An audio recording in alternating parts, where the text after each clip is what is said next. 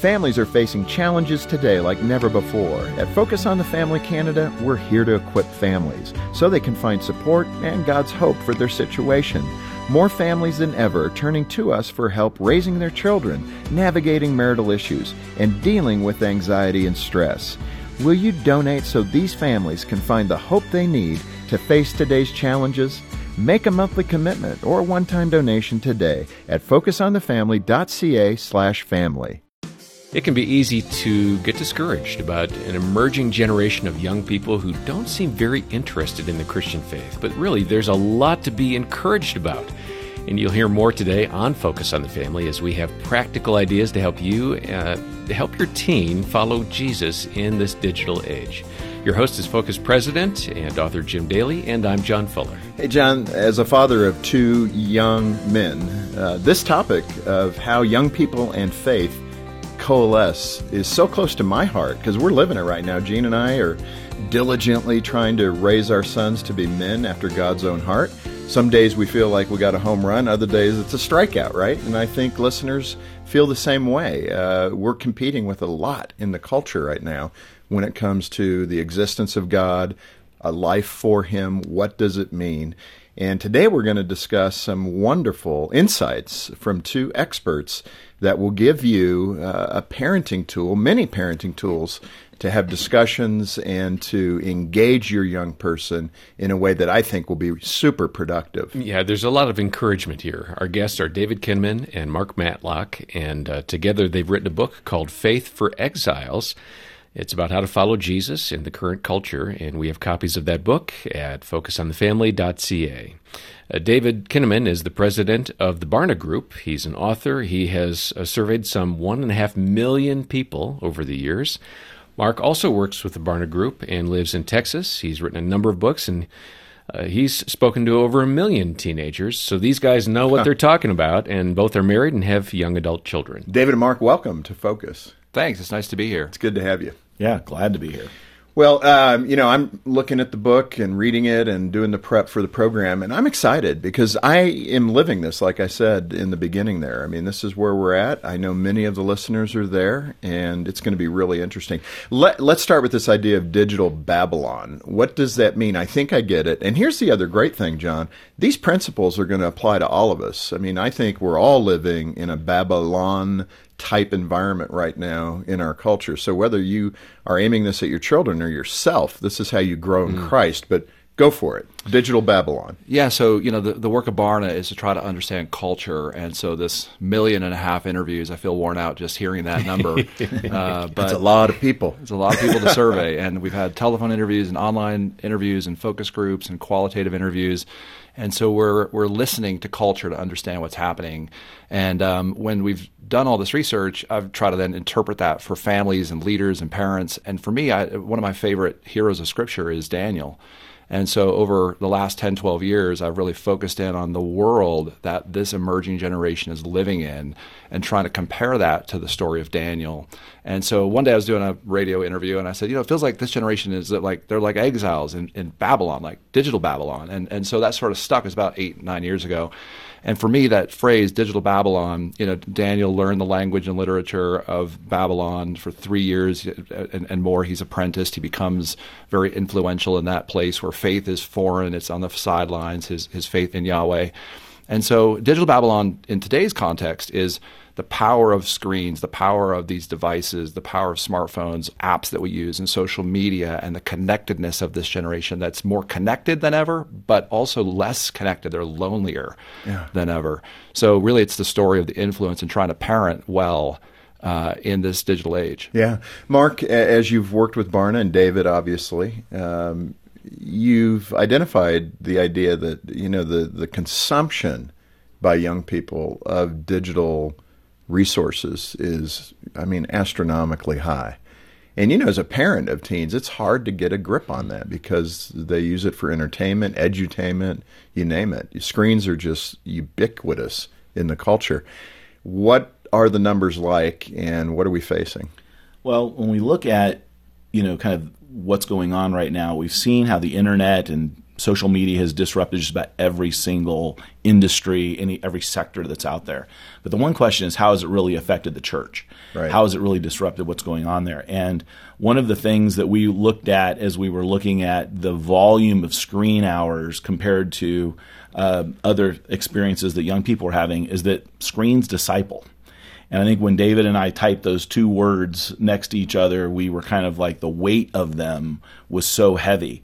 Because I realized as someone who's led small groups at my church for, you know, a couple decades that this is what I've been facing is normally if a student was you know, uh, considering doubting God or his existence, they would come to me and say, you know, I've got some questions about God, but now they're going to Google first.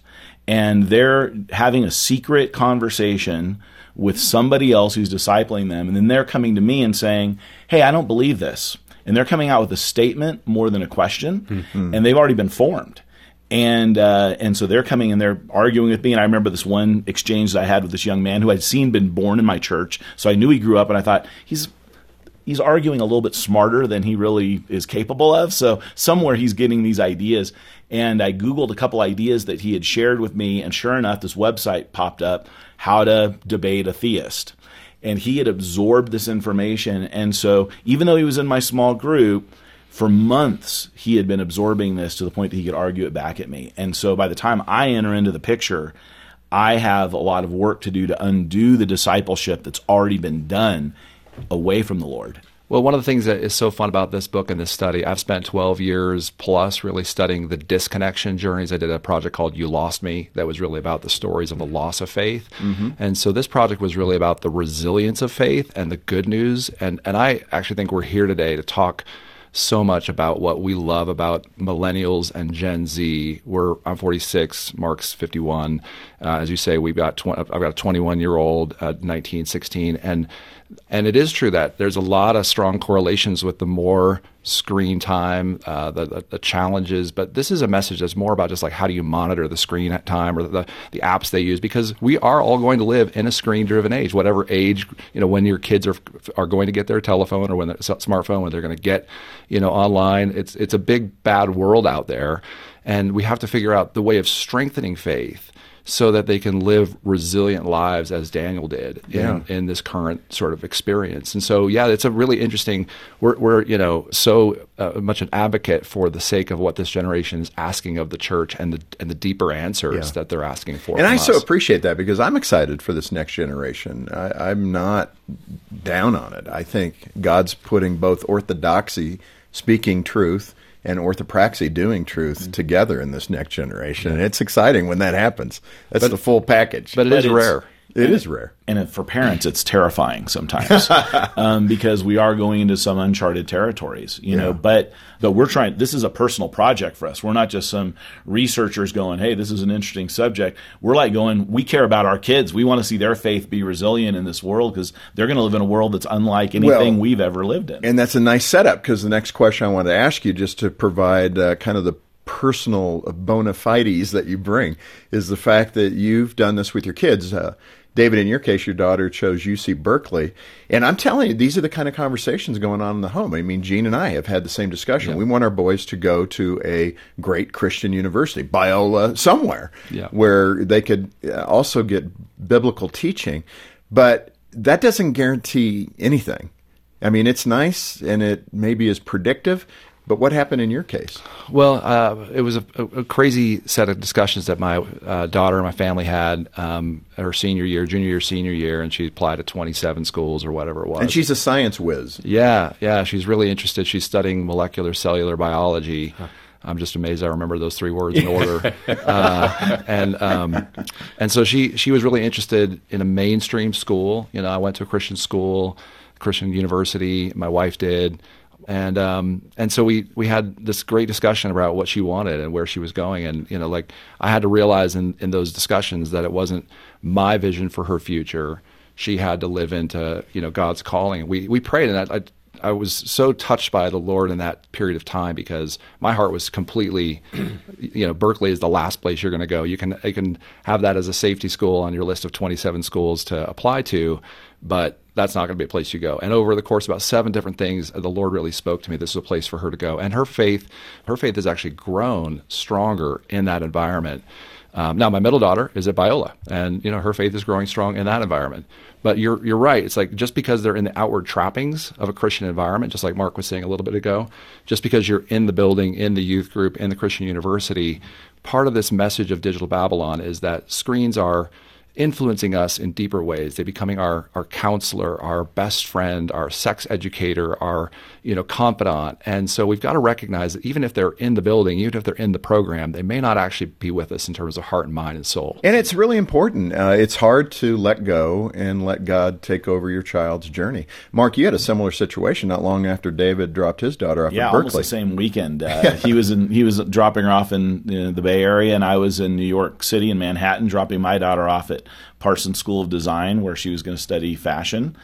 And um, you know, we were we were concerned, like what will this world be like for her? You know, uh, I'd grown up. I went to Biola as well before David did, and um, I was you know wondering what kind of support system will be around her. How will that influence her? So growing up in California, I wasn't in the Bible Belt, but my daughter grew up in the Bible Belt. And so I was a little worried because she'd always kind of pushed back a little bit on things and was always asking deep questions about faith and God and his existence. And, and that's like, because you're in Texas. Because we're in Texas, yeah, right? We're in Dallas. We're in the Bible that. Belt. Yep, in Texas. And I'm going, what's it going to be like when she goes to New York? Is this her hand on the door moment? Because we've been studying generations, realizing there's a generation that has their hand on the door of church. Is this my daughter's hand on the door moment? And um, what happened was really interesting because, uh, in some ways, like David's daughter, um, she for the first time saw the potent impact of having Christ in her life. She started seeing how light shines in dark places Because of the discrepancy, right? because of the distinction. Yeah, she Yeah. was having a hard time seeing in the Bible Belt, frankly. Yeah. This Focus on the Family broadcast will continue in just a moment.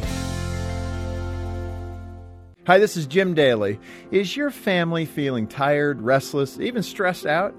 Well, you're not alone. These are tough times, and that's why we at Focus on the Family have created something new and helpful for you and your loved ones. It's called Focus at Home, a free on demand streaming service featuring the faith filled content from Focus on the Family that you know and trust. With Focus at Home, it's like you're getting access to our content vault. Explore old favorites like Adventures in Odyssey or Radio Theater. Discover new interactive children's stories. And we'll have a few surprises for you along the way. There's something fun for every member of the family, and we'll keep adding fresh titles so you can check in every day. Best of all, it's 100% biblically based. Sign up now and get total access to our best content for families during this challenging season. Visit focusonthefamily.ca. Focusonthefamily.ca. Often in advertising, you'll hear terms like no obligation. But what does that mean? Hi, I'm Danny Deeks, and at Deeks Insurance, no obligation means we'd be happy to go over your insurance coverage and talk about your needs and options with no pressure to buy. And you could benefit, either from potential savings on premiums or by getting a better understanding of your policy. Give us a call today at 1 800 240 5283 or visit us on the web at deeksinsurance.ca. Thanks for listening to Focus on the Family. Let's resume now with the balance of today's programming. Uh, gentlemen, in your research, you identified four different uh, Christian exile types. Let's get into it. Uh, what were those four and what do they mean? Yeah, so as researchers, we love to put people into buckets. We don't call those people the names in the research, but we use survey data to help us understand a person's spiritual journey. So it's a it's a fun job to try to really understand where someone is at based on not just are they in the building in the church building, but you know can we understand their their heart set, their mindset, and their beliefs. So I've been studying, you know, uh, religion in America for 25 years and doing this with uh, with with the Barna Group. And so with with young adults, we we were trying to understand the spiritual journeys of people who grow up Christian. Um, and so we interviewed 18 to 29 year olds and we asked them to reflect back on their teenage years and where they were today.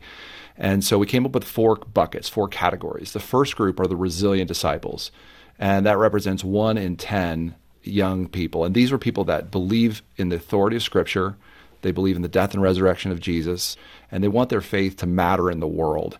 And so that was our definition of a resilient disciple, and that's you know what we're here really talking They about. were actively engaged in a church as well. That was another. That's right. Yeah. And that that's only 10%. Of people who grew up Christian and Right. as teenagers, which is should be a really sobering you know Yes. finding for us. Uh, because it really tells us this is not easy, as Jesus says. You know, it's sort of easier for a camel to go through the eye of a needle than for a rich man to enter the kingdom of heaven. But we could also talk. We sort of paraphrase that. It's easier for a young person to grow up as Christian and then sort of walk away from faith and to really have resilient faith today. Yeah. And so that was the first group. And, and most of our work in this project was understanding what makes for resilience. So that's the first group. What are the attributes of that group? That's yeah, I get that. What are the other three? uh, the second group was habitual churchgoers. And that, That rep- sounds bad, but what are you driving at? Well, these are people that are active in faith. They attend church. They call themselves Christians. They love Jesus, but their other factors about their faith are much diminished. They don't have the same orthodoxy of beliefs. Uh, they're really they're sort of just like Christian in church going only. Is that often the phrase of being a societal Christian, a social Christian? I think so, and I think this pandemic is really affecting a lot of these habitual Christians who are who are going to church out of habitual reasons, but they're not they're not really deep in the Word. They're not sort of people of prayer. They're not engaged in Christian community outside of it. Uh, so that represents about thirty eight percent of young people. Yeah, that's sobering. But what's great about that is we have 38% that are in the church within reach. But if we can have those conversations, if we can disciple them in this area of resilience in digital Babylon, realizing and engage that, they're within reach, you know? Mm-hmm. So that's the encouraging part And of again, this, these are 18 to 29 year olds. 18 to just to make sure the 29-year-olds. audience hears that. Yep. All right, what's the third one? Uh, the third group is what we called um, nomads. And this is the individuals who say, Yeah, I'm still a Christian. They just never show up in a church. That would have been like Mark talking about this person who's got their hand on the door. They have walked through that door. They still think fondly about Jesus. They sort of say they're you know aligned to Jesus, but they're they're really cultural Christians. Uh, and then the final group are what we call prodigals. And fascinating is 22%, one in five, 18 to 29 year olds uh, twice as large as the young resilients say they're no longer Christian.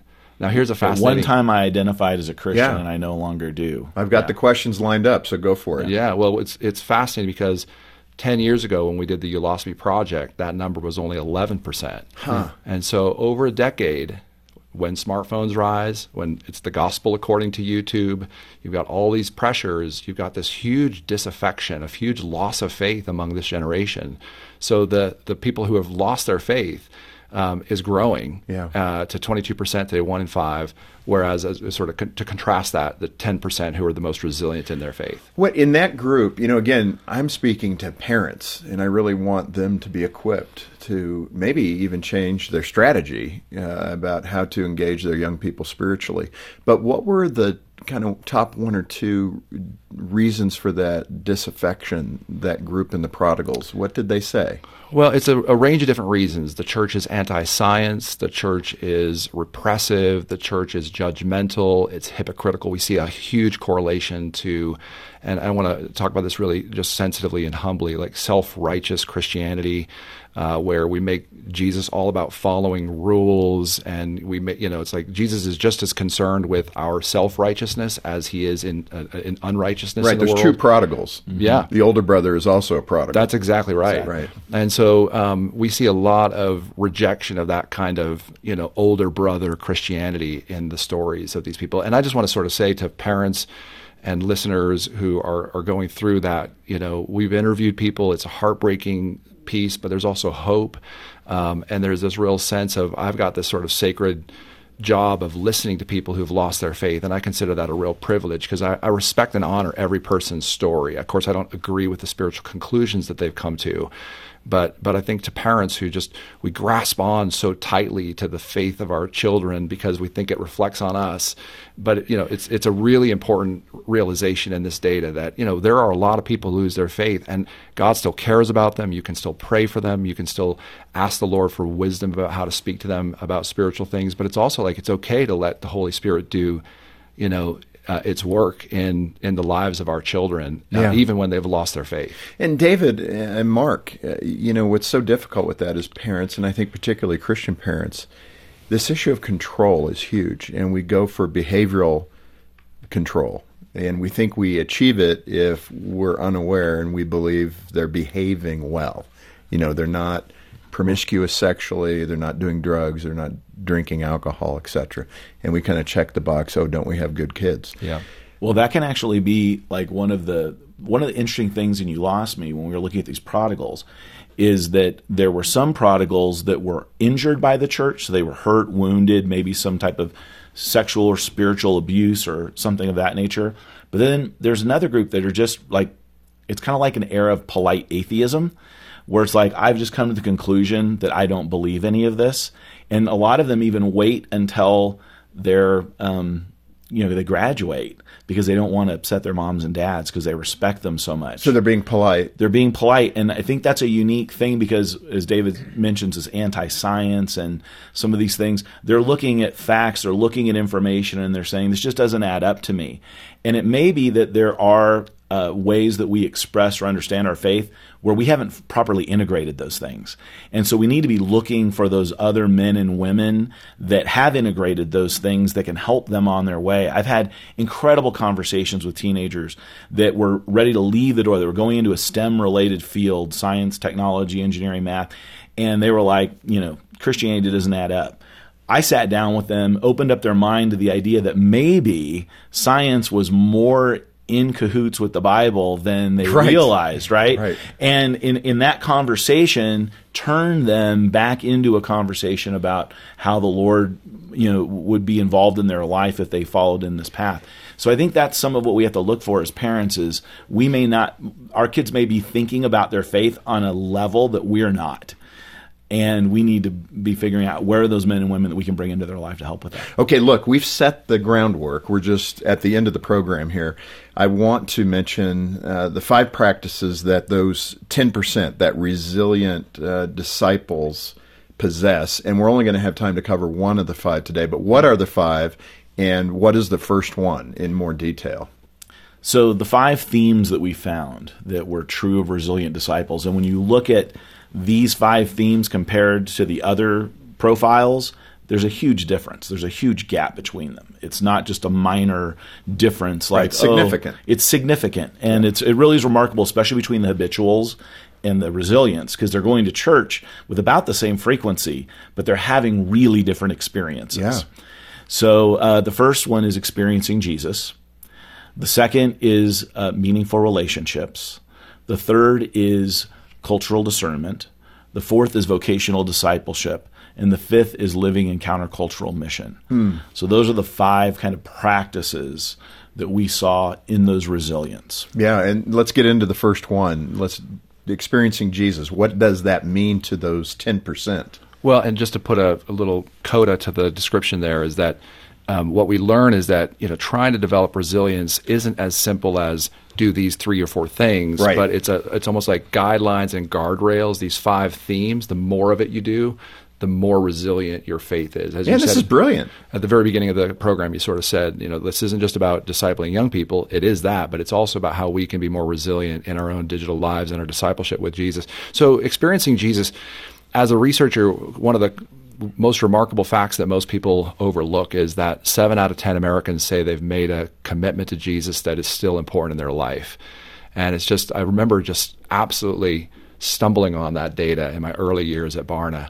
Hmm. And so I've been on a 25 year quest to understand, like, what does it really mean to follow Jesus when virtually everyone, seven out of 10 Americans, say they do. Right. And so what we find in this study is this idea of clearing the religious clutter. Um, there are things that we do that have sort of lost their meaning or have lost their meaning in the lives of the discipleship process that we're intending to have for people. So, how do we help people root their identity not in you know their gender or their the, the team that they root for or their favorite outdoor brand, but in, in who Jesus is and what he says about us. And so we find that's actually a really rare thing. And most people say, Yeah, I've got the Jesus t shirt, but I don't actually really love him. I don't hear him speak to me in a real and personal way. So, you know, one great example of how we as parents and others can influence uh, this next generation is just asking the Lord to speak to us and demonstrating this notion of, of our lives being open to the Lord's leading. And I, you know, tell this story of, of Emily and I it was like you're not going to UC Berkeley. You're not going to UC Berkeley. And it was like, okay, well, let's just ask God what He thinks. and so was that her saying that? yeah, exactly. Oh. And so, so you know, the over a period of several weeks, like I was like, okay, Lord, I'm going to really ask you for your wisdom. And there were like seven things that were r- really miraculous as the Lord showed me, and I just wept when I sort of was like, this is actually where God wants my daughter to go. And so we have to demonstrate that um, an actual trust that a real God is speaking to us as parents.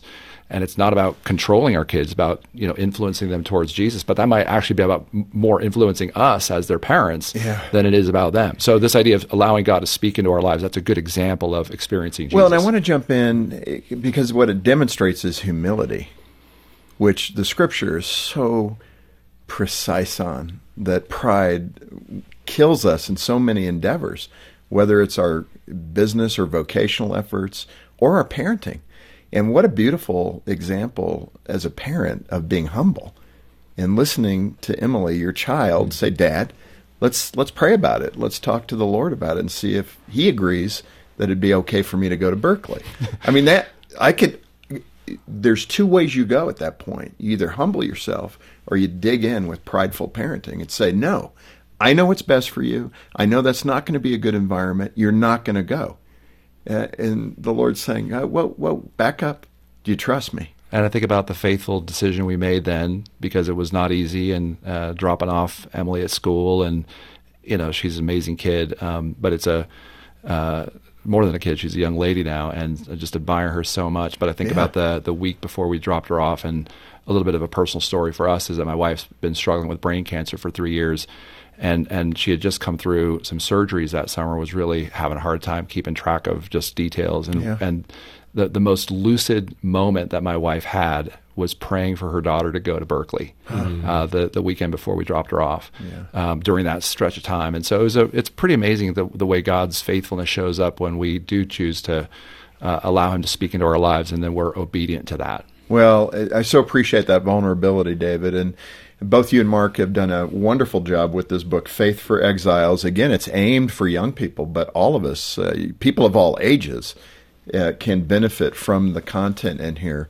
And we've covered one of those five attributes of the resilient Christian. We're going to come back next time, if you guys are willing, and cover the other four. But I love the beginning. Uh, number one is that intimacy with Jesus, and what does that mean? What a great start to the discussion. And uh, folks, if you want a copy of this book, uh, there's a couple of ways to do that. One, order it from Focus on the Family. And again, you know, we are a Christian ministry. If you need the book and you can't afford it, we will get it to you. Just let us know. We're going to trust that others in the community of believers will cover the cost of that. So I think you hear my heart there. I believe in this content so much. I want to get it into your hands. It's that important. And uh, if you can join us in ministry, even better. Mm-hmm. Yeah, donate as you can and uh, get the book when you call 800, the letter A, and the word family, or stop by focusonthefamily.ca. David and Mark, again, thanks for being with us, and I look forward to our conversation next time. Absolutely, our pleasure. Looking forward to it. And on behalf of Jim Daly and the entire team, thanks for joining us today for Focus on the Family. I'm John Fuller, inviting you back as we once again help you and your family thrive in Christ.